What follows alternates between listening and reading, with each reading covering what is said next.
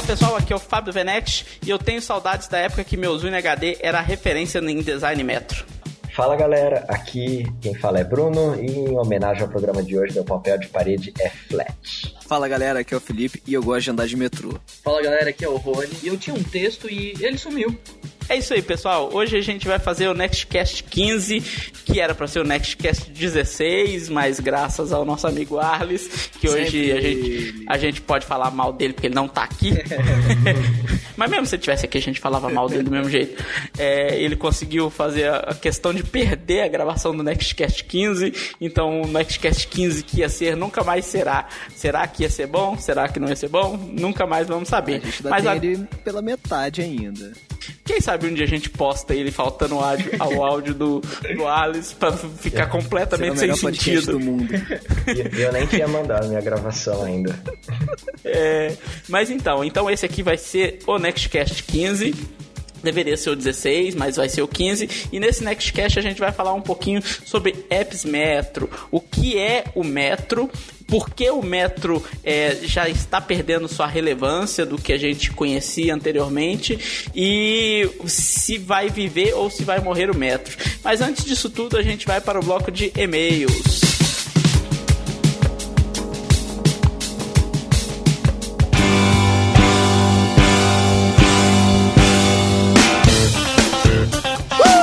Pessoal, estamos aqui no bloco de e-mails do NextCast 15, onde a gente vai ler um pouquinho dos feedbacks que a gente recebeu com relação ao NextCast 14.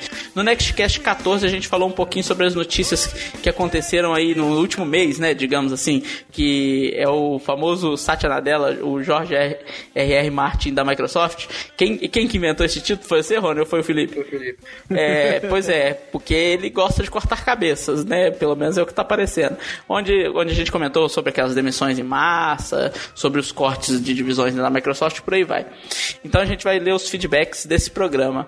Começando aqui hoje pelo feedback do Rogério Cassalvara. Novamente ele manda um feedback pra gente. Saudações NextCastianos. Demissões em massa sempre é um drama, mas temos que pensar em qual seria a alternativa.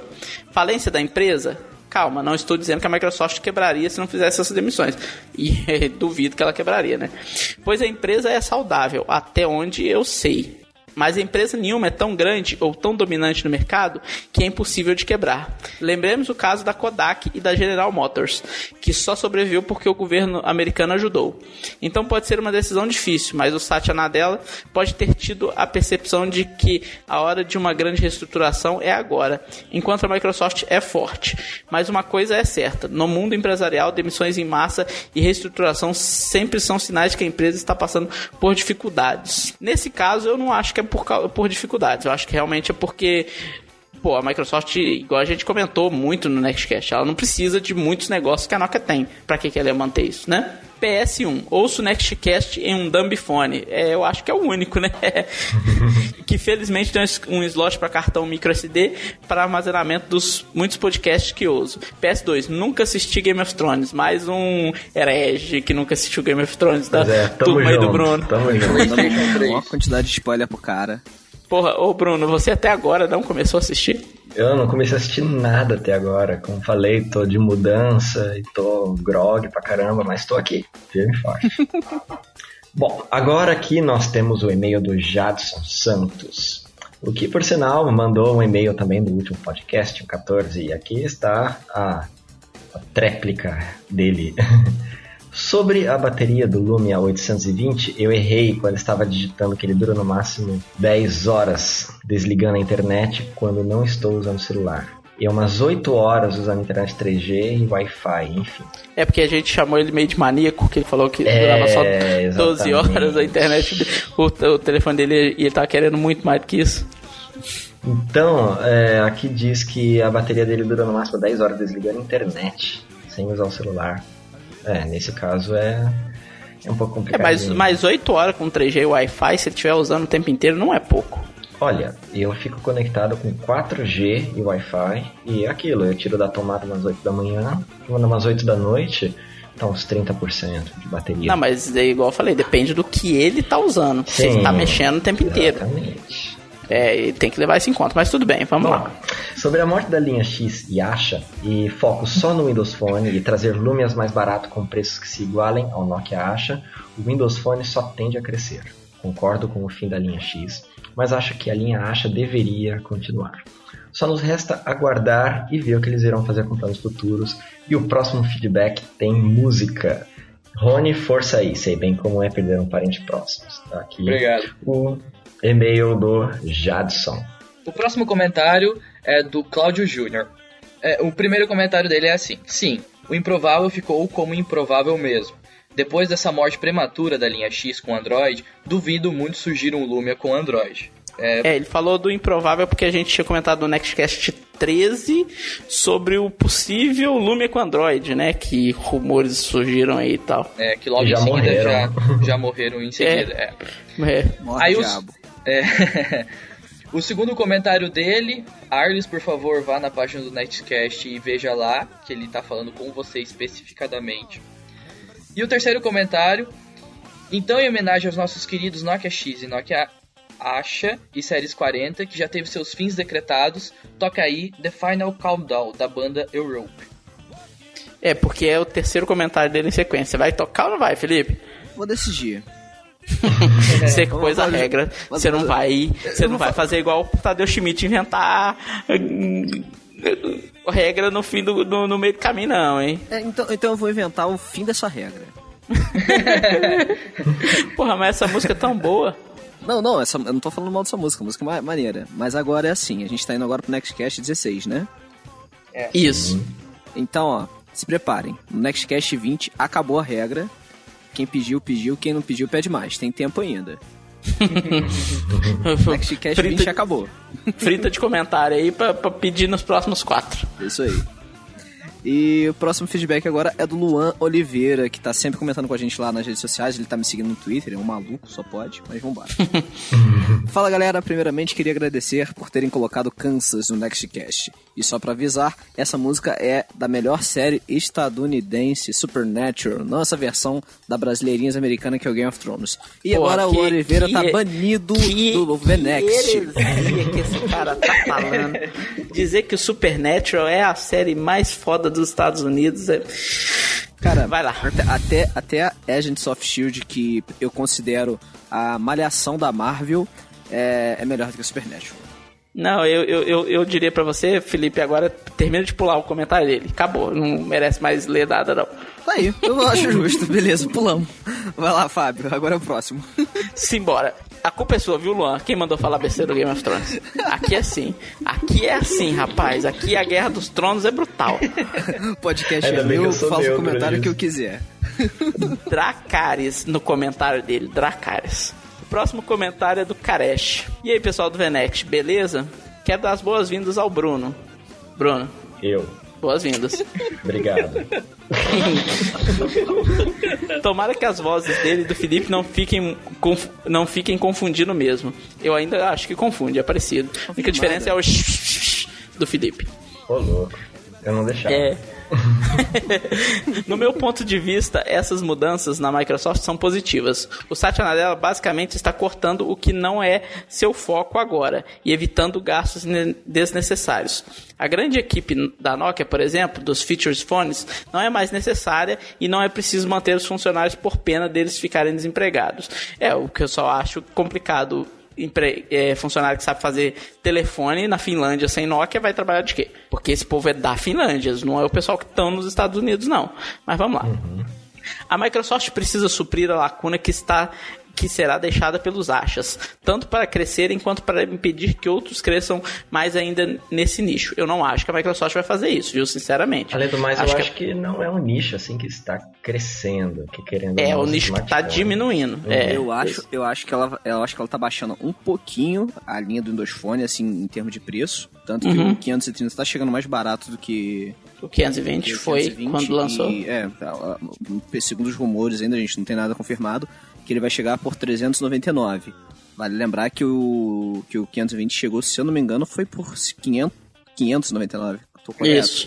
Isso. Então, Já é uma queda aí de R$200 no preço de lançamento. E a gente sabe que o preço de lançamento em smartphones da Nokia abaixa, em menos de um mês você já consegue pegar ele mais barato, e em 3 meses você pega ele 30% mais barato, daí vai indo.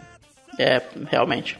Sobre a divisão de entretenimento do Xbox ter ido pro saco, eu acho que já estava mais do que na hora.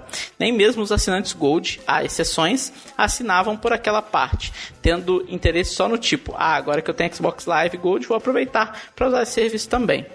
Agora a Microsoft pode se focar apenas nos jogos e entregar ao público do Xbox Gamer o que quer, jogos. E pra terminar, queria falar do Satya Nadella. Gostei do cara. Correto ou não o que ele anda fazendo, mostrou que não tem medo de mudanças. Esses caras assim vão longe. Ou não, né? Olha o Game of Thrones aí. Olha o Game of Thrones.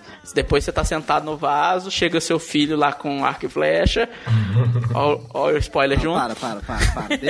Deixa. Vamos deixar porque a gente tá incentivando todo mundo a ver a série, a gente tá contando a série inteira, não vai ter mais graça. Esses caras assim vão longe. Demonstrou isso deixando o OneDrive mais competitivo. Realmente ficou bem mais competitivo. Anunciando demissão em massa e descontinuando Nokia com Android e linha acha. Enfim, parece que ele conhece o segredo do sucesso. Não é ser conservador, nem muito ousado. É entregar o que o consumidor quer. E ele realmente está entregando o que o consumidor Microsoft quer. Serviços de produtividade de qualidade, servidores de qualidade, serviço em nuvem de qualidade. Ele realmente nisso ele tem foco mesmo. Eu tenho que admitir, concordar com o Karesh aqui nessa parte. Abraço a todos. Essa também é a primeira vez que comento sobre o podcast aqui. Ixi, não vou ler mais primeiros comentários, hein? Mentira, vou ler sim. Mesmo acompanhando desde o 0.1, vi que malharam o cara dessa edição, mas nem adianta vir pra cá também, porque comentei respostas de outros antes. Até mais. O próximo feedback é do Vinícius Grande e ele diz: primeiramente, bem-vindo, Bruno. Acredito que sua participação continuará a enriquecer os podcasts. Obrigadão, Vinícius. E como já disse no e-mail anterior, trabalho com desenvolvimento de software, e se eu ganhasse R$1 por cada pessoa que acha que eu fico formatando o computador e desconsertando o Wi-Fi, eu já não precisaria trabalhar mais. Pois é, Vinícius, sabe o que tem aqui do meu lado? Eu tenho um netbook de uma amiga minha pra formatar. Se for sorte, eu estou falando ótimo sério, tá aqui ótimo do lado. Ótimo programa, cara, para o fim de semana, viu, Bruno? Você tá... E ainda mais que é um netbook, o desempenho para formatar vai ser especial. Mas tudo bem, né? Então é isso aí, que a gente não faz. Não fala muito mal não, porque às vezes sua amiga escuta esse podcast aí. Eu vou mandar o link só a partir do 16, então, beleza? Arles, sério mesmo que você acha 925 tão medonho assim? Eu acho que ele ganha disparado do Lumia 920, principalmente no design. Minha amiga tem o 920 e comparando com o meu 925, ela mesma falou como é melhor o 925 por motivos como mais enxuto, câmera melhor, acabamento melhorado. Eu tô com o Arles nessa aí. Eu acho que o 920 é mais bonito. Eu tô com o Vinícius Grande. O Arles acha... o 920 eu tenho um. Eu acho que ele é muito mais bonito que o 925. Minha namorada tem um. Então eu não vou falar mal do 925 dela, mesmo achando ele feio. Só que o hardware dele são, assim, é basicamente igual. Mas ele é mais fino, ele é mais fino e mais leve, e isso é uma vantagem muito grande. Mas eu ainda acho o 920, o design, o layout dele, muito mais bonito. Eu também. Mas assim, não melhor ou mais funcional, mas mais bonito. É a mesma câmera, é o mesmo hardware. A câmera é a mesma. Assim, existem diferenças muito sutis, eu não sei como. Se não me engano, é uma lente, acho que é uma lente a mais que o 925 tem, não é? Eu não tenho a mínima ideia. Pra não ficar triste, vamos falar que é igual? Beleza, é igual. Beleza. E a tela, que no 920 é LCD, e no 925 LCD, e no 925 é AMOLED. Fora isso, é uma questão mais de gosto. Então... Sobre o Xbox Entertainment Studios, acaba gerando uma questão sobre algo que a Microsoft bateu o pé. Será que o conceito do Xbox One, a central de entretenimento, não é abalado? Primeiramente, com a não obrigatoriedade do Kinect, agora esta notícia... Daqui a pouco, qualquer anúncio de um produto novo ou recurso novo anunciado pela Microsoft será visto com desconfiança. Eu acho que realmente a Microsoft desistiu da ideia da central de entretenimento. Pelo menos por hora. Eu acho que assim, alguns recursos do Xbox One para a central de entretenimento ainda mantém. Eu acho que aquela questão visionária de você trabalhar com o Xbox como com gestos, com fala, com comandos de voz. Eu acho que essa parte mais avançada, digamos, eu acho que acabou realmente sendo deixado de lado.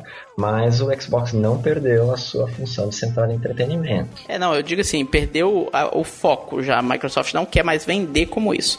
Agora ela passou a vender como um console e é o que fez ele vender o dobro no último mês, né? Com o Xbox One, a Microsoft acabou dando muitos passos atrás. Por exemplo, com a questão de jogos usados, questão das mídias digitais, que antes eram permitidos utilizar somente no console que comprou lá. Agora não, a Microsoft depois liberou com o tempo. Então, o Xbox One realmente é uma novela que a gente nunca sabe o que vai ser daqui pra frente. Quem mandou também, e é um novo ouvinte agora, é o Reinaldo. Ele mandou assim: bacana o podcast, realmente não via, passei a ouvir agora que tem no iTunes. Uso iOS, Opa. iPhone... Parabéns aí, Rony, por ter posto no iTunes. Valeu. Uso iOS, iPhone e iPad, Android, um Nexus e o Windows Phone, um Lumia 925. Comecei com o Lumia 520 só para testar. Testei, gostei e comprei um melhor e não tão caro, pois queria um Lumia 1020, mas me contentei com o 925 após achar uma promoção. Uso... com exceção da câmera, não perdeu muita coisa não. Tá faltando o Firefox OS aí só. Não, deixa no o cara, mundo dele. Melhor o cara não ficar sofrendo, né, pô. É isso aí. É sacanagem. Uso todos os sistemas operacionais mobile, sobretudo pois dou consultoria no assunto, e para cada perfil de cliente há um tipo de sistema operacional, tanto de desktop quanto móvel. Bem, particularmente preferia ter visto a Nokia investindo no Android, mas antes da parceria com a Microsoft. Agora já não faz tanto sentido lançar aparelhos com Android, deve focar no Windows Phone mesmo. E agora com o lançamento do Lumia 530, que deve vir com um preço agressivamente baixo, acho que o Windows Phone ganhará mais participação de mercado, e assim acabará um dos maiores problemas da plataforma, falta de aplicativos que existem para Android e iOS. Gosto do estilo do Satya Nadella e acho que ele colocará as coisas nos trilhos. Só acho um imenso vacilo a Microsoft não ter integrado todo o seu ecossistema, como PC, Xbox, tablet e smartphone. A Apple já partiu na frente, e a partir das próximas versões do OS X e iOS, os sistemas serão mais convergentes. Para mim, a Microsoft teria mais know-how, já que o Windows 8 e o Windows Phone 8 compartilham o mesmo kernel e a base de usuários do Windows é gigantesca. Eu mesmo ia dar pulo de alegria se houvesse uma convergência do sistema Microsoft. No mais, um forte abraço. Eu discordo dele no sentido de que a Apple partiu na frente. Eu acho pelo contrário. Quem trabalha com o ecossistema Microsoft, aquele que a gente comentou no episódio Google vs Microsoft... Quem trabalha com o ecossistema Microsoft sabe o quanto que é convergente os sistemas do Windows Phone e do Windows 8. Do Xbox ainda nem tanto, mas também o foco é diferente, né? Lá você vai jogar, né? Você não tá lá pra ver seus documentos de texto, suas fotos, nem nada disso, né? Eu acho que isso vai melhorar ainda mais agora no Windows 9, que... Exatamente. Já tem os apps universais que já estão funcionando já, e no Windows 9 a gente já vai ser um núcleo só de todos os sistemas da Microsoft. Ele vai ter várias divisões, assim, vai ter versões para o consumidor, né?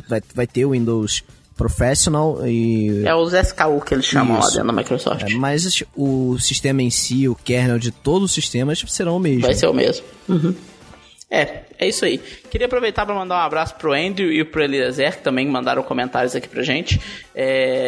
Valeu todo mundo pelo comentário. E eu vou jogar um desafio no ar aí. A gente, nessa semana que passou, pediu um feedback do pessoal pelo Twitter, o que eles achavam que a gente devia pôr no NextCast de temas, e eu vou lançar um desafio pro pessoal. Mandem seus temas aí pro NextCast, o que vocês acreditam que a gente pode falar. Podem mandar qualquer tema, vamos ver se a gente consegue gerar um NextCast interessante sobre os temas mais malucos aí, qualquer coisa que vocês mandarem aí pra gente. Esse é o novo desafio. A cada 3 comentários você tem direito a mandar no tema. Mentira, não tem direito a mandar no tema, não.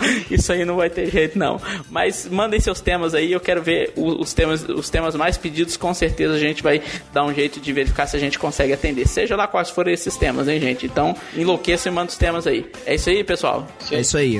O próximo podcast você já sabe qual vai ser o tema, Game of Thrones. Ou Breaking Bad. Não, porque se daí eu não dia, aí eu vou tomar spoiler.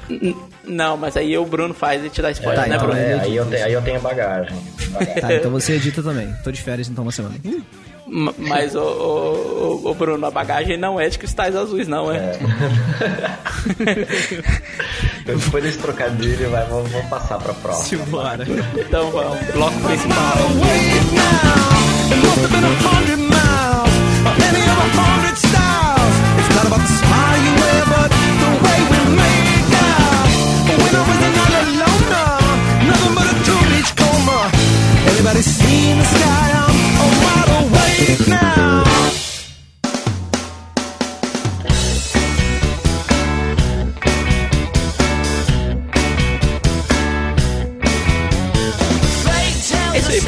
Estamos aqui agora com o NextCast 15, o nosso bloco principal, onde a gente vai falar um pouquinho do fim dos apps Metro.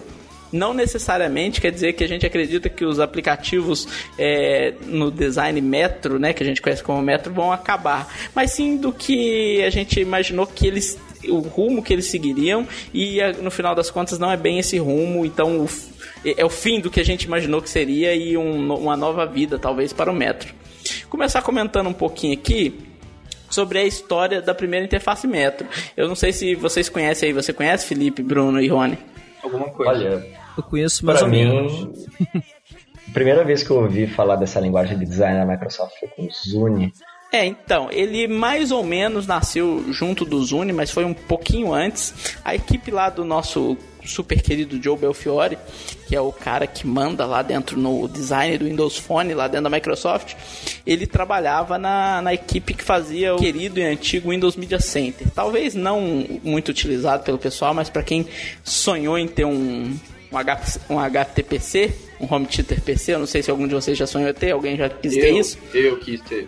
Pois é, eu sempre quis ter um na minha sala, sempre tentei e nunca consegui conciliar um PC de tamanho bom que não consumisse muita energia e que pudesse ficar ligado o tempo inteiro. Mas eu sempre sonhei ter isso, ter uma placa de captura de TV e ligar meu PC na televisão, e o Windows Media Center era uma ferramenta fantástica para isso, era, né? Que hoje ela nem existe mais praticamente. E quem fazia o design do Windows Media Center na época era a equipe do Joe Belfiore. E foi lá que eles começaram a experimentar o que se tornaria a interface Metro. Uma interface muito focada em tipografia. Uma interface que tiraria aquela necessidade daquela quantidade de ícones de Chrome, né? Que a gente chama na programação, né, Bruno? O Chrome, que é os botões, os menus, submenus e tal. Trazer só, tipo, aquilo que é necessário, um texto que representa uma coisa, o ícone específico só daquilo que você precisa, iniciando um pouquinho do design clean, não flat, porque o Windows Media Center não era flat. Ele tinha alguns detalhes flat, mas não era o foco dele. Ele era só mais clean, ele tirava bastante do Chrome, né, dos botões desnecessários. Então aí a equipe do Joe Belfiore, depois que eles fizeram esse excelente trabalho no Windows Media Center, eles foram para o design do Zune, tanto o Zune Software quanto o Zune Equipamento, o Media Player Zune, né? E lá que nasceu o Metro mesmo, que foi lá que eles começaram a chamar internamente da Microsoft aquela linguagem de visual, de apresentação visual de Metro. E o que a gente viu, eu até comentei na minha abertura, com muito mais clareza no Zune HD. Era o equipamento que era referência em design Metro no seu lançamento. Era um equipamento extremamente bonito. O design do SO é bonito. Algum de vocês chegou a mexer no Zune HD? Eu tinha um Zune de segunda geração somente. Ele tinha algumas coisas de Metro, né, Rony? Pelo menos a tipografia dele era, porque ele era basicamente uma lista de menus de texto, não era? Era basicamente texto, era só o que tinha. Era, o design dos menus era praticamente igual ao do HD, só que o do HD aí era touch, essas coisas assim, né? Isso, então, esse era o design Metro de raiz, uma lista de, em vez de ser botões ou tiles que viraram depois, eram simplesmente textos determinando o que você ia procurar. Imagine o seguinte, imagine no seu Windows Phone aquela tela de lista de aplicativos, sem o ícone do aplicativo do lado, só o nome. É basicamente isso, não é isso, Rony? Exatamente. Então, só que lá o que tinha? Não tinha aplicativos, tinha função. Tocar música, browser da internet, e-mail, e por aí vai, dependendo da versão do Zune que você tinha. Tinha algumas coisas diferentes ali no meio, né? No Zune HD, surgiu os primeiros tiles, porque você tinha dois níveis de menu. O menu de texto, e atrás você tinha o menu de músicas recentes ou álbuns recentes, que aí sim era um tile, um quadrado com a carinha do artista. Foi basicamente aí que a Microsoft falou: é essa interface que a gente vai pegar e vai fazer para o Windows Phone, que é a interface mais amigável de touch que a Microsoft tinha na época. E eles queriam deixar o nosso velho querido Windows Mobile, né, Bruno? Você gosta dele, Nossa, né? Que beleza. Eu tive um aparelho HTC com o Windows Mobile. Era o melhor que tinha na época.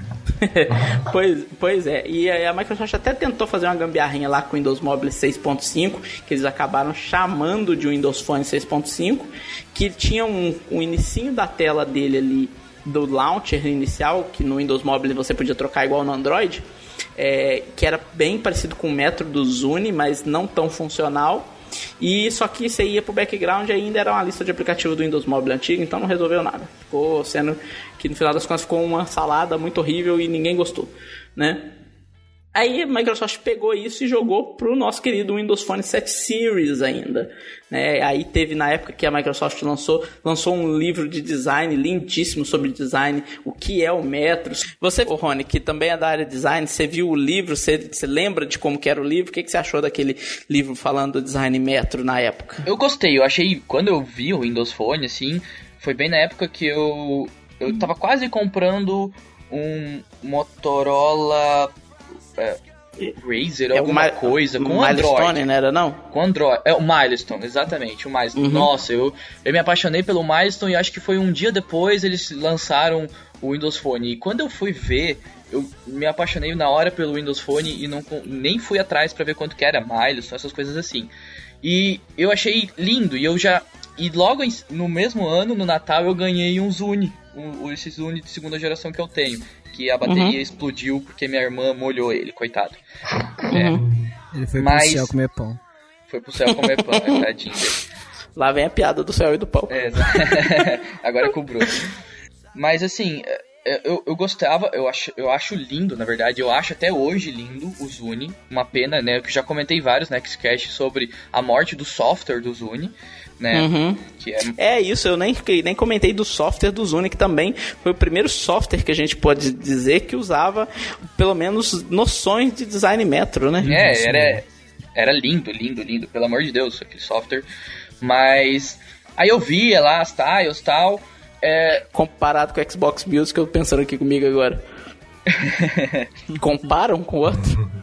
Que teoricamente o Xbox Music substitui o Zune. Exatamente. E aí? Eu prefiro 100 milhões de vezes o Zune, assim, uma pena. Ainda, né? Até hoje, né? É melhor. Até hoje, com certeza. Como eu comentei, se as playlists sincronizassem entre os dois, eu ainda continuaria usando o Zune. Uhum. E aí, quando saiu o Windows Phone 7 Series, né, até hoje a Microsoft ainda não se dá bem com nomes, né, gente? Vamos, né, Windows Phone 8.1 Update 1, né? Tá chegando. Tá chegando o Windows Phone Update 100, 200 GDR3, enfim. Mas eu gostei, eu achei falta um pouco da tipografia em si. Mas eu não sei como é que eles iam conseguir fazer isso para um telefone com muito mais funções do que o Zune, entendeu? Não sei se ia ficar muito carregado, teria que dar uma pensada, assim, mas eu me apaixonei no exato momento que eu vi o Windows Phone, assim. Porque o Metro tinha muito mais foco na tipografia, né, Bruno? Você lembra disso? Sim, lembro. Inclusive, o meu primeiro aparelho rodando o Windows Phone foi o Lumia 900. E a interface dele era simples, era demais, sabe? Na hora que eu vi o aparelho rodando o sistema Windows Phone com aquele design completamente diferente de tudo que havíamos visto no mercado de smartphones até então. Então foi assim, foi uma decisão que eu tomei na hora. Falei assim, não, preciso desse smartphone. E não me arrependo desde então. Eu tô no meu terceiro Windows Phone. E não porque você trabalha com desenvolvimento Microsoft, sim, porque você gostou mesmo. Por gosto mesmo, sabe? E assim, quanto mais eu uso outros sistemas operacionais, mais eu fico apaixonado pelo Windows Phone. Uhum. Você, Felipe, não teve muito contato com o Metro nessa época, não, né? Eu nunca tive um Zune, sempre achei bacana, sempre quis ter vontade de ter um, mas eu nunca achava pra comprar um. E aí nessa época eu acabei tendo um iPod Touch como meu player de música, né? Que o Zune foi lançado até pra concorrer com os iPods da Apple. Mas um ponto que vocês chegaram a falar, que justamente por essa parte de texto, eu acredito que a Microsoft colocou essa parte mais visual das tiles no Windows Phone 7 Series, porque o ser humano já é mais acostumado a ser mais visual. A gente prefere, no geral, ter uma informação mais visual do que uma informação de texto, tá? E, por exemplo, as placas de trânsito, que não deixa enganar. É muito raro você ter uma placa que vai dizendo, não pode virar aqui à direita. Não, a placa tem uma seta pra direita e um risco no meio. E um risco no meio, exatamente. E com isso, assim, é mais prático e mais rápido da pessoa poder entender certas coisas. Nesse livro de design Metro que eu comentei, a Microsoft até utiliza placas mesmo como referência de quando ela criou o design Metro, era baseado nesse tipo de placa mesmo, né? Que é algo mais objetivo E a gente já vai entendendo um pouco melhor. Tanto que, assim, é até um pouco do ponto, por exemplo, que tem até hoje naqueles ícones que tem na parte inferior do Windows Phone 8, que pode colocar, meio que fixar na tela inicial. Que uhum. eu, por exemplo, eu coloco o WhatsApp, Twitter, a bateria e e-mails.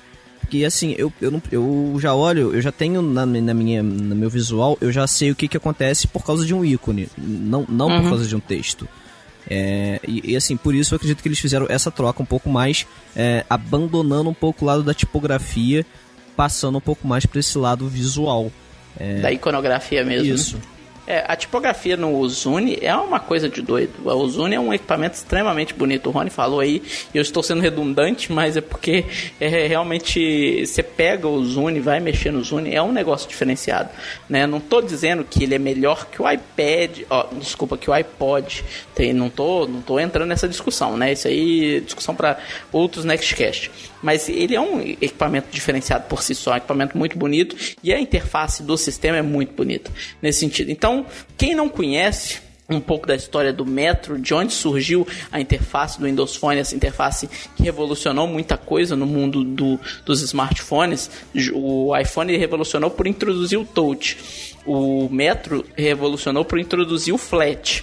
E a gente vai comentar um pouquinho mais pra frente que Flat e Metro são coisas diferentes, mas quem quiser conhecer um pouquinho disso, porque como que chegou, onde chegou, qual que foi a evolução do Metro, dá uma pesquisada aí nas interfaces do Windows Media Player, a interface do Windows Media Player, principalmente para o Windows 7, não a do Windows XP, que a do Windows XP é horrível, o Windows Media Player do Windows XP é ridículo, do Windows 7, depois dá uma olhadinha as interfaces dos Zunes, e principalmente o Zune HD, um pouquinho o Rony até comentou em off da interface do Kim, que tem um dedinho de Metro nela também, e o Zune Software, para vocês verem depois o que ela se transformou no Windows Phone. Claro. Porque são... Sim. Lembrar também dos Microsoft Encarta, que a gente até chegou a comentar um pouco antes aqui. Que é bem anterior também, até assim, os Windows Media Center. Vou anexar aqui uma imagem que eu encontrei agora há pouco, da Microsoft Encarta 2003, que já tem vários elementos que lembram um pouco já essa interface um pouco mais flat, com esses botões arredondados que a gente tem no Windows Phone, até que esse botão de voltar é exatamente o mesmo que está aqui, basicamente tiles com as informações, e tipo, isso já está no Microsoft Encarta 2003, ou seja, não foi uma coisa que surgiu em 2010, foi uma coisa que veio bem antes e já foi sendo fundamentada ao longo do tempo. Então dê uma olhadinha aí, procurem para vocês conhecerem um pouco sobre o que era o Metro.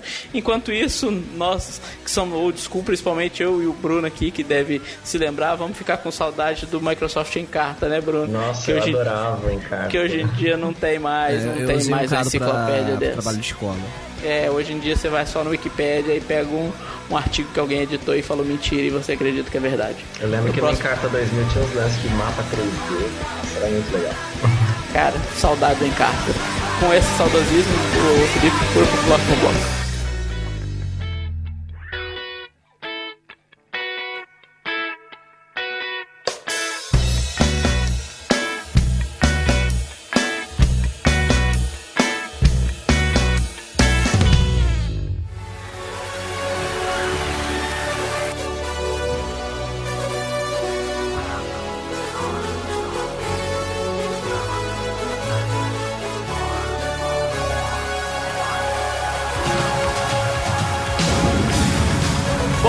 Agora a gente vai falar um pouquinho de uma coisa que eu acho importante a gente pautar aqui, que Flat diferente de Metro, né? É uma coisa que vale a pena a gente deixar bem claro, que muita gente fala que a Apple copiou o Windows Phone a partir do iOS 7, que o Google está copiando o Windows Phone já tem um tempo, e agora com o... Como é que chama o nome do design deles mesmo, pessoal? Material Design.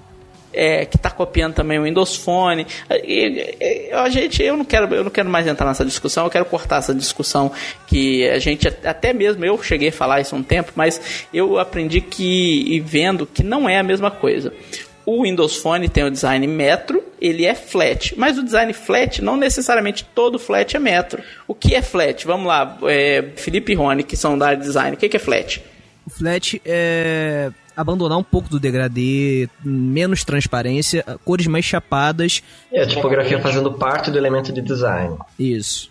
E eliminando o falso 3D. Justamente. O falso senso de profundidade. Tirando um pouco do esquemorfismo também, que é justamente tentar imitar elementos que a gente já utiliza no dia a dia dentro do ambiente digital. Um exemplo é um aplicativo que seja de anotação, fazer ele como se fosse um bloco de notas. Fazer como se fosse um papelzinho, um bloquinho. O próprio bloco virtual de notas do Windows, que ainda justamente. O ícone ainda é um caderninho. Isso, então. Flat é matar isso e tirar o ícone, que é um caderninho virando com a sombrinha como se estivesse virando. Isso. Então, isso é o flat. É bem diferente de ser Metro. Metro é a implementação da Microsoft para um tipo de design flat. Então, as outras plataformas se inspiraram não no Metro, e sim no fato da Microsoft ter sido a primeira com colhões, né, de chegar e falar assim: vamos arrancar o esquemorfismo de vez de uma plataforma nossa e vamos fazer ela de cima embaixo flat. Porque o Windows Phone foi a primeira plataforma, pelo menos que eu me lembre, que eu conheço. Posso estar falando besteira, depois vocês me corrigem aí, tanto nos comentários quanto os nossos NextCasters que estão aqui falando, que é a primeira plataforma que eu me lembro que resolveu matar o esquemorfismo todo, toda essa parte assim, e fazer uma plataforma flat do começo ao final. Tô certo ou tô errado? Até onde eu conheço, tá certo. Então, aí o que a Apple fez? Se inspirou nisso. O que o Google fez? Se inspirou nisso. Não no Metro, sim nessa ideia.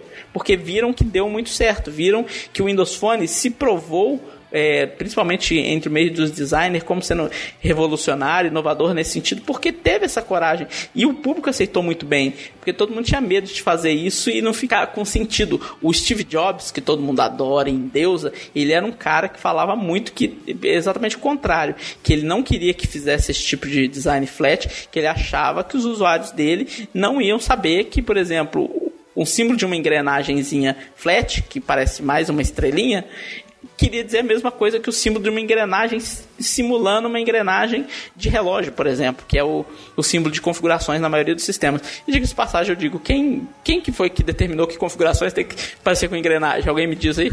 Mas, Fábio, eu acho que, assim, em certo ponto ele estava certo até uma época. Por exemplo, quando começou os primeiros smartphones... com o conceito de smartphone mesmo, o primeiro iPhone, as primeiras versões do Android, o Windows Phone 7 Series, assim, o início dessa era que a gente está tendo. A gente não tinha...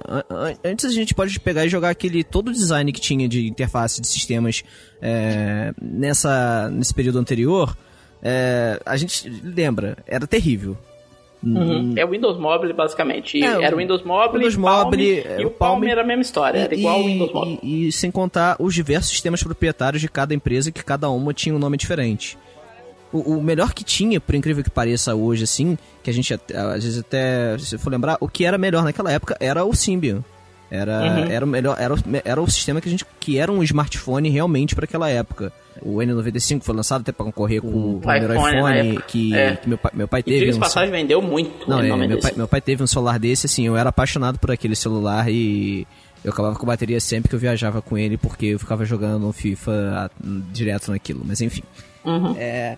E assim, nessa época... As pessoas precisavam ser meio que pouco guiadas. Precisava mostrar que o aplicativo Notas... Precisava colocar que era um bloquinho de notas, um desenho de um bloco de notas, para pessoas meio que entenderem e serem meio doutrinadas nesse sistema. Porque as pessoas não tinham uma referência do que aquilo significava. A referência que as pessoas tinham eram objetos do mundo real, digamos. E até computadores de mesa também, que utilizavam esse mesmo tipo de referência para esse tipo de aplicativo. Um aplicativo com um sinalzinho de um bloquinho de notas era um aplicativo de bloco de notas. Então a pessoa também referenciava uma coisa a outra. O que eu acho mais engraçado é o disquete para salvar. Que ainda é até hoje. Até hoje. Mas ainda, conforme foi passando o tempo, isso não foi mais necessário. Que hoje, basicamente, hoje não existe mais venda de celulares dumbphones, assim, em larga escala. Elas estão sendo suprimidas ainda pelos smartphones. Com isso, não tem mais essa necessidade do esquemorfismo. E sobre a parte do flat design... Ele não chegou a começar diretamente com a Microsoft, mas ele já era uma tendência que já estava rolando no design pro lado impresso, web design e tudo mais, já há alguns anos atrás. a Microsoft foi a primeira que decidiu implementar isso no seu sistema operacional. Isso, exatamente, porque realmente na parte impressa tem muita empresa que já faz isso há muito tempo, e é um design, o Felipe trabalha com isso, o Arles hoje não está aqui, que trabalha muito com design impresso também, é um tipo de design muito utilizado porque fica muito bom. Os logos das empresas começaram a mudar de um tempo para cá de logos 3D, incrementados demais, cheio de brilhos e degradês, para isso tudo flat. A própria Microsoft tinha um exemplo, e o da Apple também. O da Apple, ele antes, nos anos 80, 90, que tinha aquele coloridinho, né, aquele clássico, depois ele passou preto, agora não lembro a ordem certa, depois, depois mais transparente. Uma textura metalizada. Isso. Aquela maçãzinha 3D metalizada. Isso. O da Microsoft é um outro exemplo desse, que passou por algumas mudanças e hoje são aqueles 4 quadradinhos, né, com cores diferentes que representam cada uma das áreas da empresa. São alguns dos exemplos de toda essa mudança que ocorreu nessa área de interface e design nos últimos anos. É bom que a gente começou falando isso, que espero que tenha ficado claro, né? Que flat e metro são coisas diferentes, né? Que o que a Apple faz, o que o Google faz hoje e qualquer outro que faz uma interface flat, com exceção da Samsung, que é a única que insiste em fazer aquela cocô daquela interface horrorosa para os Android dela. Se bem que a Samsung, ela recentemente, eu não sei dizer exatamente quando, ela apresentou um tipo de interface gráfica chamada Magazine. Foi, lembro disso. Chamada Magazine, que pro tablet, que tem uma similaridade muito grande com a tela inicial do Windows 8. Mas aí que tá. É só a tela inicial, porque você, quando você passa a entrar dentro dos menus, volta pra aquela porcaria daquele touchwiz horroroso deles lá. Acho que ficou claro, né, que a gente deixou bem claro, pelo menos a gente tentou deixar claro, que flat é diferente de metro, né? Não é todo design que vocês vão ver flat por aí que está copiando o metro da Microsoft. Não quer dizer também que o metro é a expressão única do que é flat. Então vamos parar com essa briga, né, pessoal? A Microsoft inovou, todo mundo seguiu a inovação, igual a Apple inovou também no tipo de smartphone que fazia e todo mundo seguiu a inovação. Então vamos seguir pra frente, vamos esquecer desse negócio quem copia quem, cada um faz do seu jeito, todo mundo fazendo bom é melhor pra gente, consumidor, né? E vamos seguir em frente aí, falar um pouquinho mais sobre como vai funcionar o Metro no Windows 8.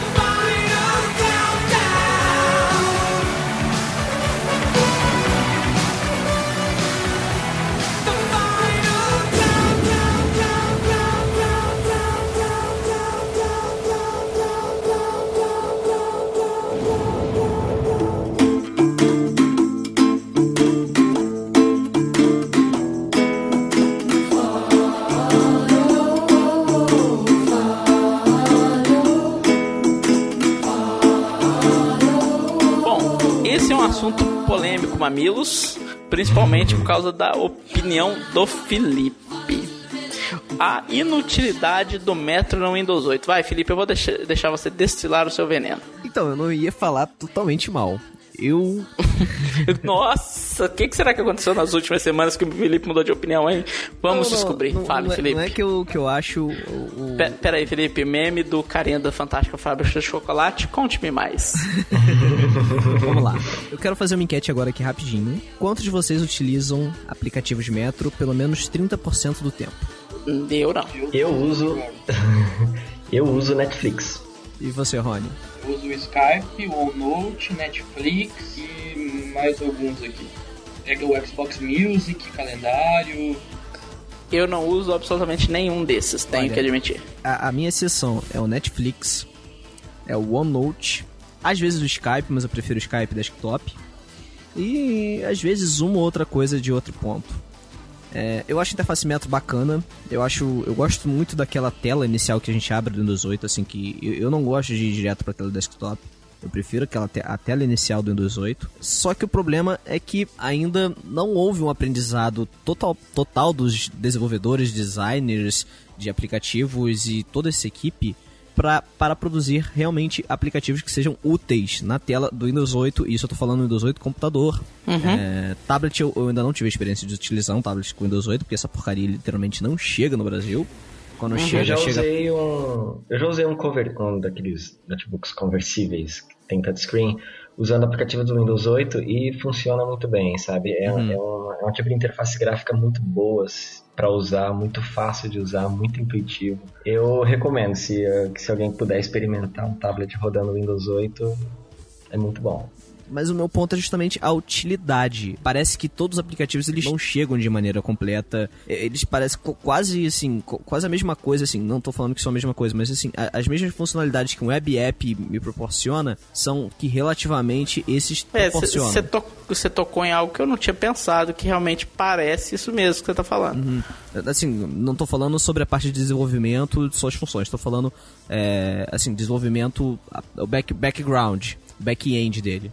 Você não precisaria de um aplicativo alimentado pela web a partir do momento que qualquer página web que faz aquele serviço que você está usando o aplicativo entrega exatamente a mesma funcionalidade. Não tem um plus na de funcionalidade no aplicativo instalado na máquina que você teria em cima da web. Nem de desempenho. Eu realmente concordo com você, assim, que não tem nem desempenho. Falando assim, de um ponto de vista como desenvolvedor, realmente, aplicativos nativos, eu digo os que são desenvolvidos usando a linguagem C# e tudo mais, não os aplicativos desenvolvidos usando HTML5. Uhum. Eles possuem, sim, um desempenho superior ao web app, principalmente dado ao fato de que o web app tem muito processamento rodando por trás, enquanto os aplicativos de rodam. Mas eu entendo o que o Felipe falou, não nesse sentido, Bruno, que realmente eu acredito que um aplicativo nativo tem que ter um desempenho melhor. A questão da funcionalidade.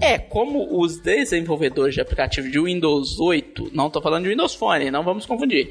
O Windows 8 não tem a vontade de desenvolver de verdade para o Windows 8, faz qualquer porcaria e tá de bom tamanho. Existem aplicativos para Windows 8 muito bons, só que o que eu vejo na grande maioria é que parece que eu noto uma certa preguiça em desenvolver aplicativos para Windows 8.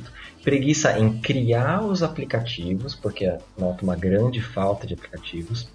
E quando desenvolve, uma preguiça em fazer um aplicativo completo, decente e seguindo as guidelines de aplicativos Metro para Windows 8. Talvez uma das únicas exceções seja o aplicativo do Netflix, que para mim é o melhor aplicativo em todas as plataformas do Netflix. Inclusive iPad, Web, PS3, Xbox, todos eles, o aplicativo do Netflix do Windows 8 é melhor. Sim, eu já usei o aplicativo do Netflix em algumas outras plataformas, e o que eu acho interessante do Netflix é que ele eles conseguem criar aplicativos respeitando a linguagem de design de cada plataforma. Justamente. E para mim o aplicativo Netflix é realmente uma referência em aplicativos para Windows 8.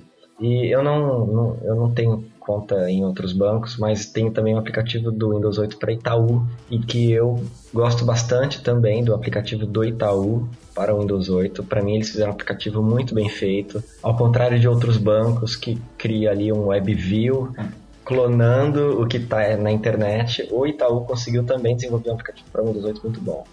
Então, você falando aí do aplicativo do Itaú, Bruno, tem o do Bradesco também.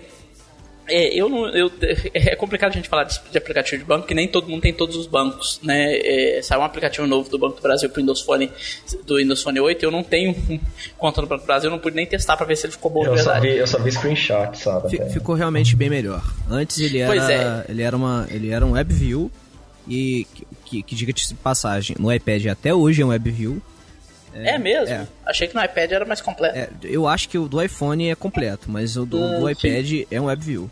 Mas o do Windows Phone realmente. Deixa eu te perguntar uma coisa, Felipe. No iPad você não vê mais aplicativo de iPhone maximizado, por assim dizer, não? Alguns. Eu acho que, assim, cerca de 90% já respeita e cria um aplicativo para iPad. Na verdade, eu tô lembrando agora de cabeça de 2 aplicativos que eu utilizo a versão de... 3 que eu utilizo a versão de iPhone esticado. Instagram, Super Player, que é de música, e o terceiro é o Xbox Music. Porra, Xbox Music é foda, hein? Cara, a Microsoft tá pisando na bola com esse Xbox Music. Mas isso, vamos bater nisso em outro NextCast. Vamos lá, mas o Bruno tava comentando do aplicativo do Itaú, não era isso, Bruno? Exato. Isso. Então, eu utilizo o do Bradesco. Eu posso dizer o seguinte, ele tem duas fases no aplicativo. A fase a tela inicial, que é um aplicativo bonito, bem feito, design metro. Tudo bem que não utiliza as cores do Windows Phone, utiliza as cores do Bradesco, né? Mas normal. Você vê seu saldo, beleza. Mas a partir do momento que você precisa entrar para fazer alguma operação, aí joga o famigerado WebView. Não faz nada dentro do aplicativo. Já o aplicativo do Itaú, não. Todas as operações financeiras, extrato, transferência, tudo, seguem ali o padrão mesmo. No caso do aplicativo do Bradesco para o Windows Phone, melhorou muito também. Porque antes era só um WebView direto. Você colocava só no que não era WebView, era só a parte de você pôr sua agência e sua conta. O resto tudo jogava pro WebView. Hoje não, ele tem uma parte inicial também parecida com a do Windows 8, que te dá bastante coisa para fazer, e depois que você entra na parte da conta, aí te joga pro WebView, só que eles melhoraram o CSS. Não ficou metro, mas também não ficou tão cara de página mobile para celularzinho burro, o app de 15 anos atrás, que ainda... né, Bruno? É o que eles utilizam, não é isso? Nossa, eu lembro quando eu entrei no app pela primeira vez. Mas olha, eu só quero deixar uma dica para quem ainda não usa os aplicativos do Windows 8. Seja qual for o seu banco, use ele, porque é melhor você usar um aplicativo que às vezes te jogue bem pro WebView do que você ter que instalar o maldito do Java, ter que atualizar cada vez que tu entrar, e tem que instalar guardião de banco. Aquele modo de segurança, Bruno, me ajuda aqui. Aquele modo de segurança que é exatamente o mesmo, feito pela mesma empresa, aquela Gas Tecnologia, todos os bancos utilizam o mesmo, ou seja, o dia que estourarem aplicativo, modo de segurança, história de quais bancos? Nossa, eu nem lembro quais que são. Só sei que o do Itaú diferente, assim, mas ele também é um programinha em Java, você tem que instalar. Usou então, outro navegador, já era, não acessa mais. A maioria dos bancos que eu sei usa esse da Gas Tecnologia, ou seja, história de quase todos os bancos do Brasil ao mesmo tempo. Então fica a dica aí. Baixe o aplicativo do seu banco no Windows Store. Boa segurança, viu? Bancos do Brasil. Então, para isso, os aplicativos Metro e Windows 8 são bons, né, Felipe? Não, é outro ponto que eu também uso. Porque é uma desgraça esses módulos de segurança. Você tá com um computador, você acabou de ligar e não tem nada aberto e ele tá consumindo alguma coisa de memória RAM. Esse é um diabo na vida do teu computador.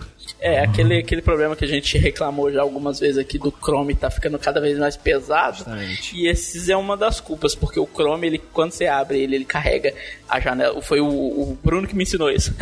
Eu não sabia disso. Quando você abre ele carrega a janela do Chrome e carrega na memória cada uma das extensões que você instalou na porcaria do Chrome. Ou seja, você tem 15 bancos diferentes, 15 modos de segurança, 15 Chromes carregados na sua memória, mesmo você não estando usando nada dos bancos. Ele carrega também a parte de processamento gráfico, a parte também, algumas coisas de louco. E eu ainda aqui tenho, então, 3 extensões que eu uso para trabalho com marketing digital, mais 2 de SEO e 2 de assistir vídeo, então eu tenho um inferno no meu computador. E aí, Rony, é inútil os aplicativos Metro no Windows 8 ou não? Depende. Como o Bruno falou, eu também não cheguei a utilizar tablets com Windows 8. Eu vejo que deve ser muito mais fácil tu usar um aplicativo Metro no Windows 8 com touch do que num PC com teclado e mouse. Como eu uso teclado e mouse, eu juro que eu tento usar os aplicativos Metro. Por exemplo, você é guerreiro por usar o Skype, igual você tinha falado. Eu tiro o chapéu pra ti. Mas o Skype melhorou bastante agora, o Metro, tá? Ele tá fazendo... Eu tô com vocês agora em uma videochamada pelo Metro, ele tá mandando arquivos. E o que eu uso muito o Skype é porque eu consigo deixar ele em Snap, do ladinho, né? E eu fico usando o desktop do lado, então eu não preciso ficar me preocupando e ficar abrindo e fechando, minimizando o Skype. Por isso que eu estou usando, né? Que me facilita bastante ficar a conversa aqui do lado. Você tem um monitor grande também, te ajuda, né? Você tem um monitor de 1080p, não tem? De 15 1080p. Então ele não consome muito espaço do desktop. Então me ajuda. Mas, como o Felipe falou, eu ainda sinto realmente falta de aplicativos com a cara do sistema ou que funcionem para alguma coisa, que sejam bonitos, né? Como eles comentaram, eu tenho um aplicativo aqui que eu acho muito legal, além do Netflix, que é aquele site Save Me, que junta todos os Groupons da vida, os compra coletiva, se vocês instalarem ele, é muito bonito o aplicativo que os caras fizeram, né? Uhum.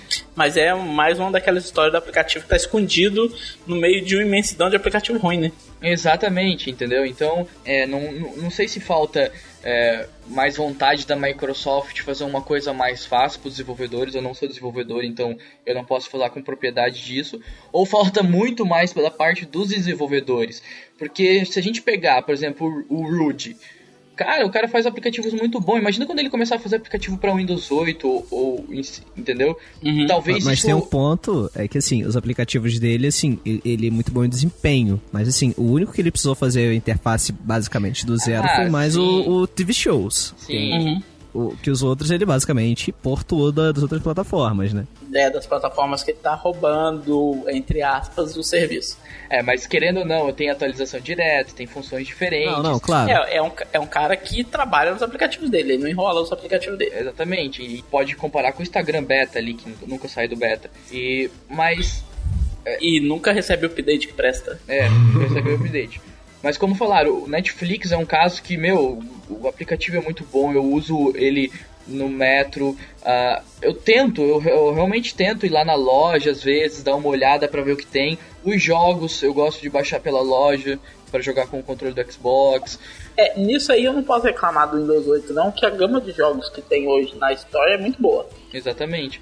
Eu venho, dou uma olhadinha aqui na loja, vejo que tem um aplicativo interessante, mas o que me falta mesmo é uma tablet pra mim usar eles com touch, que eu acho que eu ia fazer muito mais uso disso diariamente. O que o Rony acabou comentando até da parte de aplicativos para Windows 8, assim, bem acabados, tendo conformidade com a linguagem de design, o que acaba sendo até uma coisa intrigante é que, assim, comparado à linguagem de design utilizada no Windows Phone e no Windows 8, você vê que é uma linguagem de design bem simples, muito mais baseada em tipografia, sem muitas formas, sem muito aquelas firulas que somos acostumados a ver no Android ou no iOS. Provavelmente, talvez, dado ao fato de que as interfaces são simples, parece que os desenvolvedores ou design de interface, eles acabam simplificando até demais, talvez sendo até desleixados com o acabamento dos aplicativos para Windows Phone e Windows 8, porque eu já vi aplicativos para Windows Phone também que são coisas horrendas. Do tipo, ok, é simples fazer aplicativo para Windows Phone, por quê? Porque eu tenho uma letra grande no cabeçalho, uma lista ali, não sei o que desliza para esquerda e para direita, né? Que no caso é o pivô e o panorama. Só que parece que eles acabam simplificando tanto, talvez sendo tão relaxados com o desenvolvimento da interface gráfica, que acabam criando aplicativos simplesmente horríveis. E aproveitando, Bruno, você falou disso, o Rony comentou do negócio. Você, como desenvolvedor, você acha que a Microsoft faz um bom trabalho de divulgar os aplicativos na Windows Store? O esquema de divulgação dos aplicativos da Windows Store, eu considero o sistema que eles usam bom. Sim, a Windows Store é bem dividida. Os rankings que eles fazem, as opiniões, o esquema de votações, as screenshots, um espaço dedicado para um changelog, por exemplo, uma nova versão do aplicativo. O que mudou nessa versão? O que tem de novidade nessa versão? Eles têm lá uma seção própria. A Windows Store é muito bem organizada. A Microsoft faz o possível para tentar manter tudo na linha. Agora, esses novos updates que teve no Windows 8.1 melhorou muito a Windows Store. Agora, um pouco mais adaptada para uso em desktop e notebook. Então, o que acaba faltando mesmo é talvez aquela vontade realmente do desenvolvedor pegar tudo isso que a Microsoft já deu mastigadinho para os desenvolvedores e transformar tudo isso em algo que funcione, porque a Microsoft fornece inúmeras ferramentas, sabe? O pessoal acha que para criar aplicativo tem que baixar o Visual Studio e ficar digitando códigos igual louco, sendo que a Microsoft fornece várias ferramentas muito intuitivas para a criação de aplicativos, tanto para Windows Phone como para Windows 8, mas falta aproveitar tudo isso. A Microsoft fornece as guidelines. Até agora, eu já dei uma fuçada nas bibliotecas de referências do Android, para iOS, né, no caso da linguagem Objective-C, e as as referências, as bibliotecas da Microsoft, do MSDN, Microsoft Developer Network, as referências são muito, muito boas. Você fuça lá na documentação da Microsoft, você acha tudo lá, tudo. E falta aproveitar mais isso. Nesse ponto aí, vamos ver se a gente chega a um veredito. Aplicativos Metro no Windows 8 são inúteis ou não, Felipe? Atualmente são, por culpa dos desenvolvedores. Rony? Não totalmente, mas uma boa parte. Bruno? Eu acho que os aplicativos estão sendo usados em lugares errados. Eu acho um erro você usar aplicativos Metro no desktop, no notebook. Não são fáceis de usar, são dificultosos, são trabalhosos, sendo que você tem à disposição teclado e mouse para usar o navegador. Por outro lado, eu acho que em tablets e notebooks conversíveis, eles funcionam muito bem, são intuitivos, são fáceis, são gostosos de usar os aplicativos Metro. Então temos... uma opinião bem contra do Felipe. Duas opiniões eu discordo no um meio que do caminho. Só é para tablets porque o sistema é para todas as plataformas. Ele não é um sistema exclusivo de tablets. Então eu acho que dá para aproveitar ainda, mas... por isso que eu falei que o Bruno tá no meio do caminho. Porque ele acha que para o desktop é muito ruim, enquanto a partida para tablet tá muito bom, não é isso, Bruno? Sim, então. O que eu acho que foi o maior erro da Microsoft ao lançar o Windows 8 foi lançar uma plataforma unificada, mas sem criar distinção entre as duas coisas. Criaram o Windows 8, um sistema unificado que funciona tanto para tablet como para desktop, mas não criaram ali uma divisão clara entre desktop e tablet. Ficou tudo meio misturado. E isso daí foi o que causou problema, foi o que criou críticas negativas no Windows 8, foi o que atrasou o crescimento do sistema operacional, e agora a Microsoft está tentando correr atrás do que deixou de fazer ano passado, que foi criar uma distinção maior entre os dispositivos. Alô, empresas de tablets com Windows 8, me mandem um para eu testar para eu poder mudar de ideia. Vamos deixar o Felipe sonhar um pouquinho, enquanto isso a gente vai para o próximo bloco.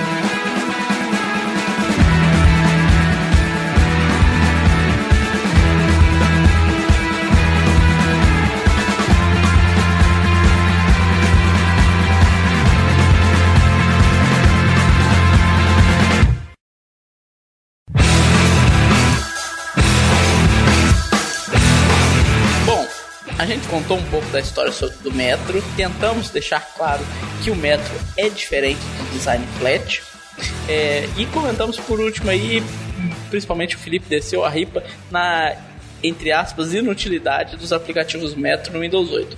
O Rony e o Bruno não compartilham exatamente da mesma opinião do Felipe, mas eles veem que tem algumas coisas que tá boa, outras que estão ruins. Mas agora a gente vai falar de uma outra polêmica que anda acontecendo tem um tempo, e começou na época do novo, entre aspas, aplicativo do Facebook, que é o fim do Metro nos apps do Windows Phone 8. De novo, como a gente falou que Metro é diferente de Flat, não estamos falando que o Windows Phone 8 não tem aplicativos Flat, e sim que o Windows Phone 8 e o Windows Phone 8.1 e por assim vai, estão deixando de ter aplicativos que seguem o design Metro como base para fazer a interface visual do aplicativo. O Bruno comentou um pouquinho quando estava falando dos aplicativos no Windows 8, sobre a preguiça de alguns desenvolvedores pegar o simples, que o próprio Visual Studio entrega, né, Bruno? Lá os templates prontos e taca daquele jeito mesmo, não dá nem uma trabalhada em cima e fica com aquela cara de aplicativo porco. Mas ainda assim é um aplicativo com cara Metro. Mas só que a gente está vendo, principalmente no Windows Phone, onde os aplicativos estão sendo muito mais bem trabalhados do que no Windows 8, muitos desenvolvedores tirando completamente os guidelines Metro. Você não tem mais aqueles controles de panorama, os pivots, os caras tiram tudo e faz um aplicativo que não tem nada de Metro. Continua sendo flat. O aplicativo do Facebook hoje, por exemplo, ele é flat de cima e embaixo, vocês não concordam? mas ele não tem mais nada de metro. A tipografia, os ícones grandes em cima, igual o primeiro aplicativo do Facebook tinha, e muita gente criticou quando o Facebook mudou. Eu até defendi, porque afinal de contas o aplicativo é do Facebook, a Microsoft está fazendo o aplicativo, mas ela tem que fazer o que o Facebook pede, né? E o Facebook decide a cara do seu próprio aplicativo como ela quer. Mas vocês acham que está acabando os aplicativos Metro no Windows Phone 8? Inclusive uma coisa que eu até achei interessante, eu uso aqui no meu Lumia 1020 o Windows Phone 8.1 Preview. Né? A Vivo ainda não fez a maravilha de liberar. Então, uma coisa que eu acabei notando é que muito de alguns elementos Metro, como as letras grandes, como títulos, desapareceram no Windows Phone 8.1. Eu vou até aproveitar e comentar rapidinho. O aplicativo do Venext utiliza o padrão de... Eu esqueci o nome, aquele que você desliza as páginas para o lado, ô Bruno, como é que chama? É o panorama. Isso, o panorama básico do Windows Phone. Enquanto no Windows Phone 8 você tinha lá o título do aplicativo grandão, uma tipografia bem grande, agora você tem uma tipografia bem pequenininha. Não tem nada a ver, tipo assim, do jeito que fazia. Mas manda aí, Bruno. Por exemplo, o aplicativo Mensagens. Tenho aqui a lista de mensagens, beleza. Eu clico num contato, não tenho mais o nome do contato grandão, sabe? Criando ali aquela cara de Windows Phone. Não, eu tenho ali o nome do contato pequenininho no topo da tela com toda a lista de mensagens. Isso daí foi uma das coisas que eu notei que desapareceram no Windows Phone 8.1. A Microsoft talvez esteja tentando modificar um pouco aquela dificuldade que as pessoas encontravam no Windows Phone, mas só que nisso está tornando o Windows Phone aos poucos comum aos outros sistemas operacionais. É isso que eu ia falar. Isso não é prejudicial, não, Felipe? Você não acha que a Microsoft está perdendo a sua qualidade única? Eu acho que, assim, tem os dois lados da moeda. Tem esse lado de estar perdendo um pouco da identidade mesmo do sistema, mas tem um outro lado de, quando novos usuários chegam, não estarem um pouco, entre aspas, perdidos. Pois eles já estavam acostumados um pouco a um sistema anterior e quando chega é tudo novo, um pouco diferente. Mesmo sendo algo prático e fácil de mexer. Mas você acha que existe essa necessidade de deixar parecido assim nesse nível? Eu acho que no caso do Facebook eu não vi mal entre essa troca que eles fizeram. Tem alguns outros aplicativos que aí essa mudança fica um pouco mais complicada. Por exemplo, como a gente citou agora há pouco, o próprio mesmo aplicativo do Banco do Brasil anterior não dava, ele destoava totalmente. Você abria e clicava numa tile para abrir o aplicativo e ele chegava e era um mobile que, assim, ele parecia um pouco, lembrava um pouco do aplicativo para Android, que eu lembro que tinha, mas ele ficava totalmente destoando da identidade própria já do sistema. Tem esses dois lados da moeda. Você pega o aplicativo, eu falo do Facebook, mas você pega, por exemplo, do Instagram, também não segue nenhum guideline metro. Mas só na parte de pesquisa e tal que eles têm. Não, mas ali, o do Instagram ainda, ele tem esse lado ainda de arrastar pro lado e mostrar, e trocar os hubs, né? O feed, aquela parte de pesquisa, as notificações e tudo mais. Essa é uma facilidade do Windows Phone que outras plataformas você não... Eu acho que você não vai arrastando. É deslizando, você tem que tocar no ícone, no ícone em cima normalmente. Alguns aplicativos, por exemplo, para iPad, eles utilizam já isso daí. Mas isso não é uma referência do sistema. Eu não sei dizer se isso tá no guideline também, mas eu acredito que não esteja no guideline, porque é raro ver algum aplicativo que utilize dessa metodologia. Gestos, né? Pra trocar, nisso que arrasta pro lado, fazer o swipe, né, lateral, ele trocar da área principal do aplicativo. Outra coisa também que eu acabei notando, eu não sei citar outros exemplos, mas vocês ouvintes podem incluir lá nos comentários alguns outros exemplos. Mas a Microsoft, ela colocou no aplicativo do Skype para iOS a linguagem de design metro. Você tem exatamente aquelas mesmas abas, vou chamar de abas, que você desliza para o lado no aplicativo do Skype para iOS. Você abre o aplicativo do Windows Phone e coloca lado a lado com iOS, você vai ver que eles são extremamente similares. Até o esquema do pivô, que você vai girando para o lado direito e você vai trocando as abas e os títulos, e provavelmente a Microsoft está colocando nos aplicativos dela para outras plataformas também essa mesma linguagem de design do Windows Phone.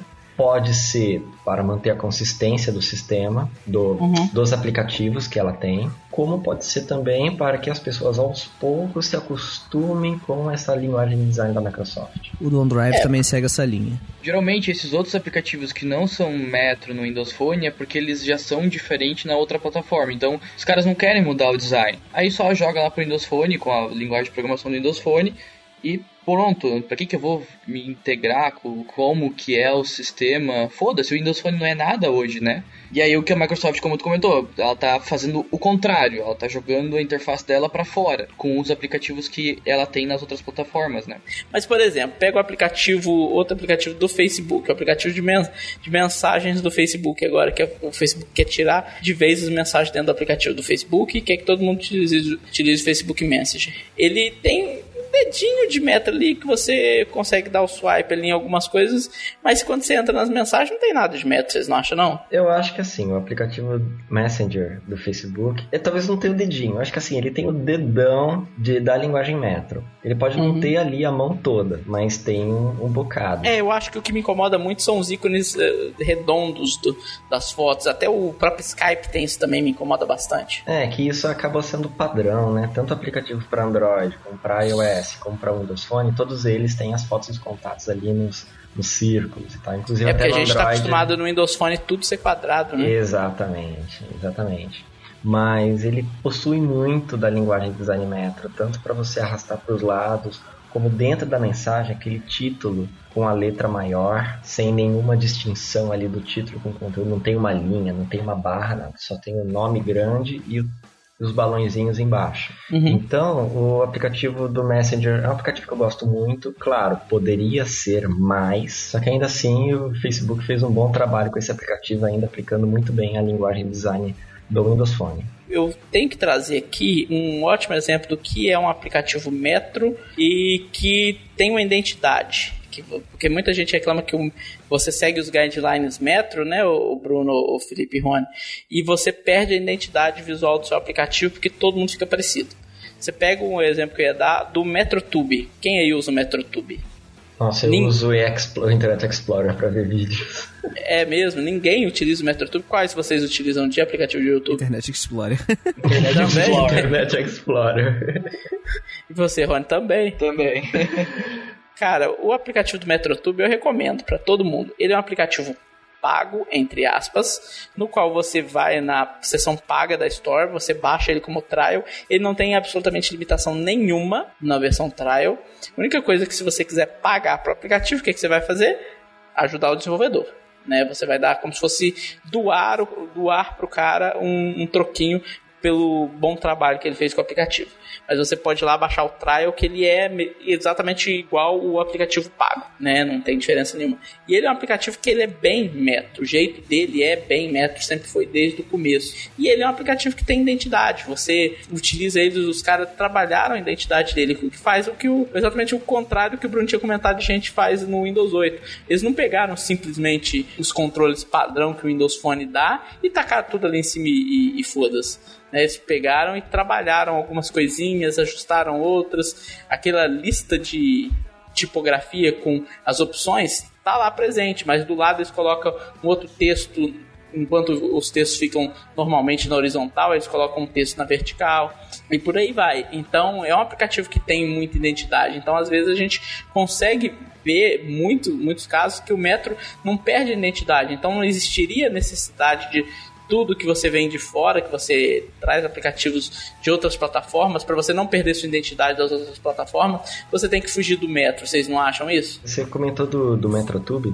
Eu lembrei do aplicativo que o Google e a Microsoft estavam desenvolvendo em conjunto para o YouTube. E eu gostava. Na verdade era só a Microsoft e o Google queria bloquear. O Google deu ali uma permissão, tipo, beleza, podem fazer. Que por sinal esse aplicativo nunca mais ouviu-se falar dele, parece que ele foi sugado por algum tipo de distorção subespacial e nunca mais se ouviu falar dele. E ele seguia a linguagem de design metro muito bem aplicada, era um aplicativo muito bom. E não fugia da identidade do próprio YouTube, né? De maneira nenhuma, conseguiram mesclar a identidade do Windows Phone com a identidade do YouTube, a cor vermelha, os quadros, os frames e tudo mais, eles aplicaram muito bem. Uma pena que nunca mais tenha se ouvido falar desse aplicativo, porque eu gostaria muito de ter ele nesse exato momento aqui. É, eu acredito que esse aplicativo não volta mais não, porque a lenda urbana diz que o Google bloqueou, né, porque a Microsoft não estava seguindo os guidelines do YouTube, que o vídeo tem que ser em HTML5, blá blá blá. No Windows Phone 8.1 já passa a ser possível você ter um aplicativo que lê vídeos em HTML5, no Windows Phone 8 não tinha isso, mas mesmo assim o desempenho não é bom o suficiente. Eu acho que a Microsoft vai falar, quer saber, larga esse trem no browser mesmo e menos extensão de saco, deixa os terceiros continuar fazendo os MetroTube da vida, né? Então quer dizer que os aplicativos Metro então não estão mortos no Windows Phone 8 e nem no Windows Phone 8.1. É só uma impressão errada que eu tive, né? Eu acho que é. O Bruno foi bonzinho, você viu que ele fez um sem querer me xingar muito. É, mas eu tô falando, tu tá errado, Fábio. Porque assim, os aplicativos Metro no Windows Phone 8, no caso 8.1 agora, não, eles não morreram. Eu só acho uma pena que não possamos mais ver aplicativos da maneira como eles eram feitos na época do Windows Phone 7. Uhum. Agora no Windows Phone 8 ainda já tá tudo muito mesclado, muito cara de iOS misturado com Android, misturado com Windows Phone ali, a maior parte dos aplicativos. Pode talvez ser um tipo de saudosismo com o Windows Phone 7, mas... Posso contar uma coisa que eu sinto falta no Windows Phone 7? O primeiro, antes do Mango, o primeirão, quando você põe uma música pra tocar no Zune, que era Zune na época. Você põe uma música pra tocar no Zune, aí... Você bloqueava a tela, você desbloqueava a tela, aparecia a imagem do artista. Hoje, por algum motivo maluco da natureza, apesar de ter colocado nas configurações que eu quero, que apareça a foto do artista no papel de parede da tela bloqueada, não aparece foto de artista nenhum. Eu nunca consegui fazer funcionar isso. No Windows Phone 8.1 não funciona. Até no Windows Phone 7... O 8 funcionava. No 8 funcionava, não sei o que é que dá que não funciona, mas tudo bem. É uma bruxaria lá do Xbox Music que tá com o bicho no cu. Bom, então, mas aí no Windows Phone 7, além de mostrar a arte do artista, tinha os comandos de play, pause, skip, back, next na tela. Isso. Era demais aquilo, cara. Você não precisava apertar o botão de volume pra descer o negocinho. Justamente, também sinto uma falta disso até hoje. Era bom, viu? Saudades de certas coisas do design do Windows Phone 7 original. Outra coisa, que você pesquisava, apertava o botão de contexto, de pesquisa, era contextual de acordo com o aplicativo que você estava. Isso também. Estava dentro do aplicativo, ele virava a pesquisa dentro do aplicativo e não voltava para Cortana ou para pesquisa Bing em geral. Bing, isso. Então, dá para ver que muitas das ideias originais, que eram ideias... completamente diferentes e eram ideias melhores, boas. Eram ideias muito boas, sabe? Tipo, a Microsoft tinha tudo ali para poder pegar aquilo e hoje as pessoas estarem mais integradas com esse tipo de aplicativo, com esse tipo de linguagem, com esse tipo de funcionalidade, mas não. Pegaram o Windows Phone e deixaram mais parecido com a concorrência para não assustar, digamos, os consumidores. Uhum. E assim, vamos ser francos, eu sinto falta dos aplicativos e da linguagem design Metro bem forte do Windows 7. Metro Raiz, o Metro de Várzea, Metro Moleque, exatamente. O Metro Carioca, igual o Felipe, assim, de campinho, de pé sujo, né? Eu concordo com o Bruno, eu sinto falta disso. Foi até por isso que eu falei um pouco do tema desse NextCast. Eu queria falar isso, porque eu sinto essa falta, né? Desse Metro, do Metro que eu chamava de Metro antes, que hoje não sinto tanto que é tão Metro. O Metro virou modern, né? E depois tipo virou Universal Apps. E agora virou uma coisa que ninguém consegue identificar, que parece com todas as outras. Virou um Transformer aí. Um Transformer muito louco, bicho. É isso aí, pessoal. A gente falou, não chegou a conclusão nenhuma, mas no NextCast que a gente comenta, no final das contas, ninguém chega a nenhuma conclusão, mas tá bom. Passa seus contatos aí, Bruno. Eu tinha começado a fazer um About Me, mas só que eu acho que eu parei na metade, então eu não tenho. Pois é. Então, bom, vocês podem me achar no Facebook, facebook.com/bruplefkin, porque eu deletei a conta que tinha Bruno Plefkin. Quem não sabe como escreve meu nome, é só conferir uma matéria onde eu estou e copiar lá. E também melhor do que você soletrar aqui, né? Vai ser melhor, não levar muito tempo. Tá madrugada, eu não quero perder tempo. Ou então twitter.com/Bruno Plefkin, também segue o mesmo método. Voltou a usar o Twitter, Bruno? Não, ele tá lá, mas de vez em quando eu recebo. Depois que você gravou aquele NextCast, o pessoal te procurou lá? Ai, não faz essa pergunta que eu me sinto decepcionado. Vamos lá, Felipe, seus contatos. Eu tenho um about.me agora, que é o about.me/Felipe_Machado. E aí tem Facebook, tem Instagram, tem Skype, tem e-mail, tem... Snapchat. Tinder. Tinder não, cara.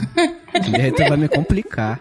Mas é isso aí, about.me/Felipe_Machado. É nóis. O Rony, que é a semana muito melhor, né, Rony? Graças a Deus, infelizmente, semana passada uma fatalidade, mas a vida segue, né, Rony? E agora você tá de volta com a gente. Tamo aí, né? A vida não para, né? Mas meu contato é o about.me/Deolindo.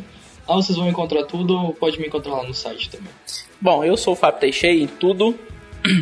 Facebook, Twitter, Instagram, como eu falo sempre, eu não uso praticamente nada disso, mas vocês me encontram mais facilmente no Twitter, no Facebook do VNext, VNextBR no Twitter, VNext Brasil no Facebook, YouTube é VNextBR também, e todas as outras redes sociais lá. Ô Rony, depois cria um about.me/VNext. Eu já pensei nisso, eu tô até fazendo, na verdade. O próximo NetCast vai estar pronto. É isso aí. Ou se você não fez, já deveria ter feito, entra no site do VNext também, né? Afinal de contas, o VNext tem que ter tudo sobre o VNext lá. Então, vnext.com.br, lá você encontra nossas matérias, encontra os outros NextCasts e quem sabe você encontra prêmios escondidos em mensagens subliminares. Ou easter eggs ali. Tudo é possível, quem sabe, né? É isso aí, pessoal. Um abraço a todos, espero todos no NextCast 16, quase que eu falei 17, hein? Não me corrijam. Espero todos no NextCast 16, um abraço a todos e até mais. Valeu.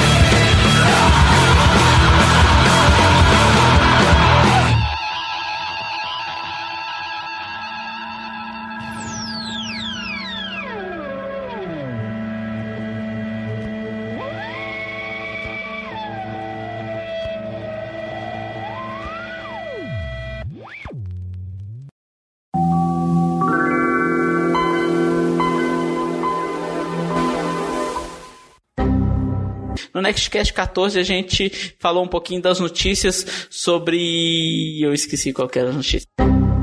Sobre a morte da linha X e Yasha. Não, pera. Só é a marca da linha X e acha, é o foco só no Windows Phone. E foco. Acho que é e foco.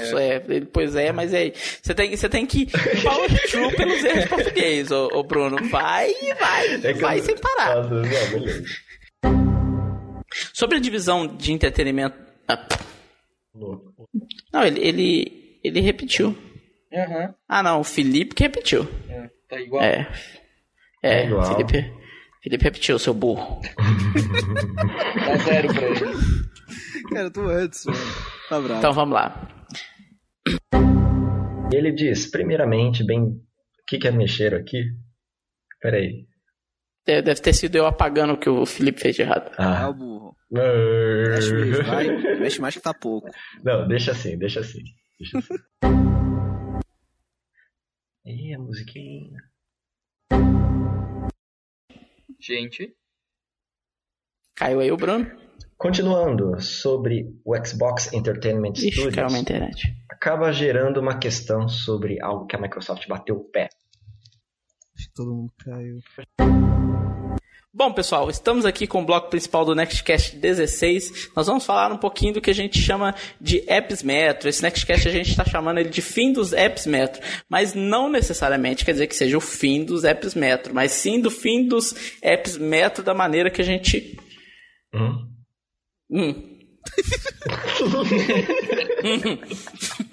Tá escrito 15 na pauta de todo tamanho. Puta merda. Vocês podem ficar mandando porra. Fala logo no fone, pode ficar mandando essa porra no Skype, porque eu fico perdido.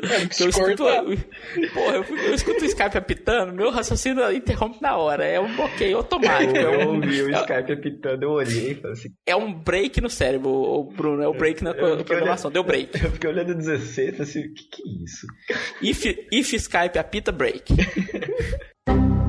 A equipe do... Vocês não vão mandar mais nada no Twitter, não. No Skype, não. Pelo amor de Deus, meu cérebro vai parar. Eu vou congelar aqui, eu tô falando sério. Tá virando zoeira. Coloca o Skype como ocupado, que ele não dá mais notificação. Caralho, eu não consigo pensar com vocês fazendo isso. Boa, ocupado, porra.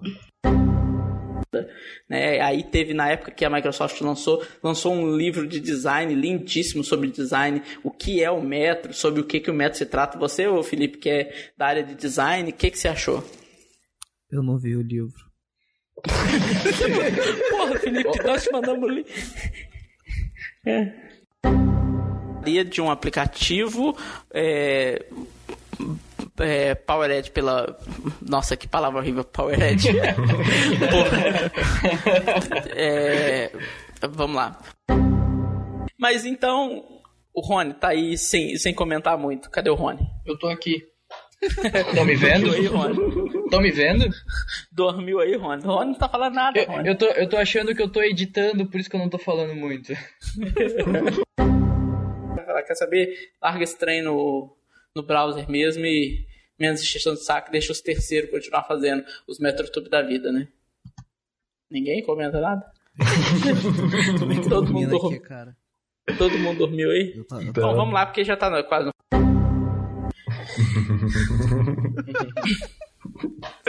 Meu Deus.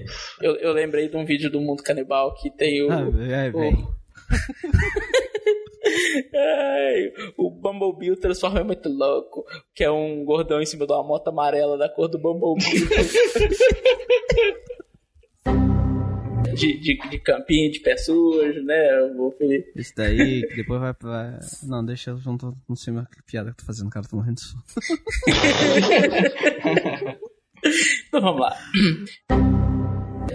Eu ainda acho que o Felipe tem o Tinder escondido.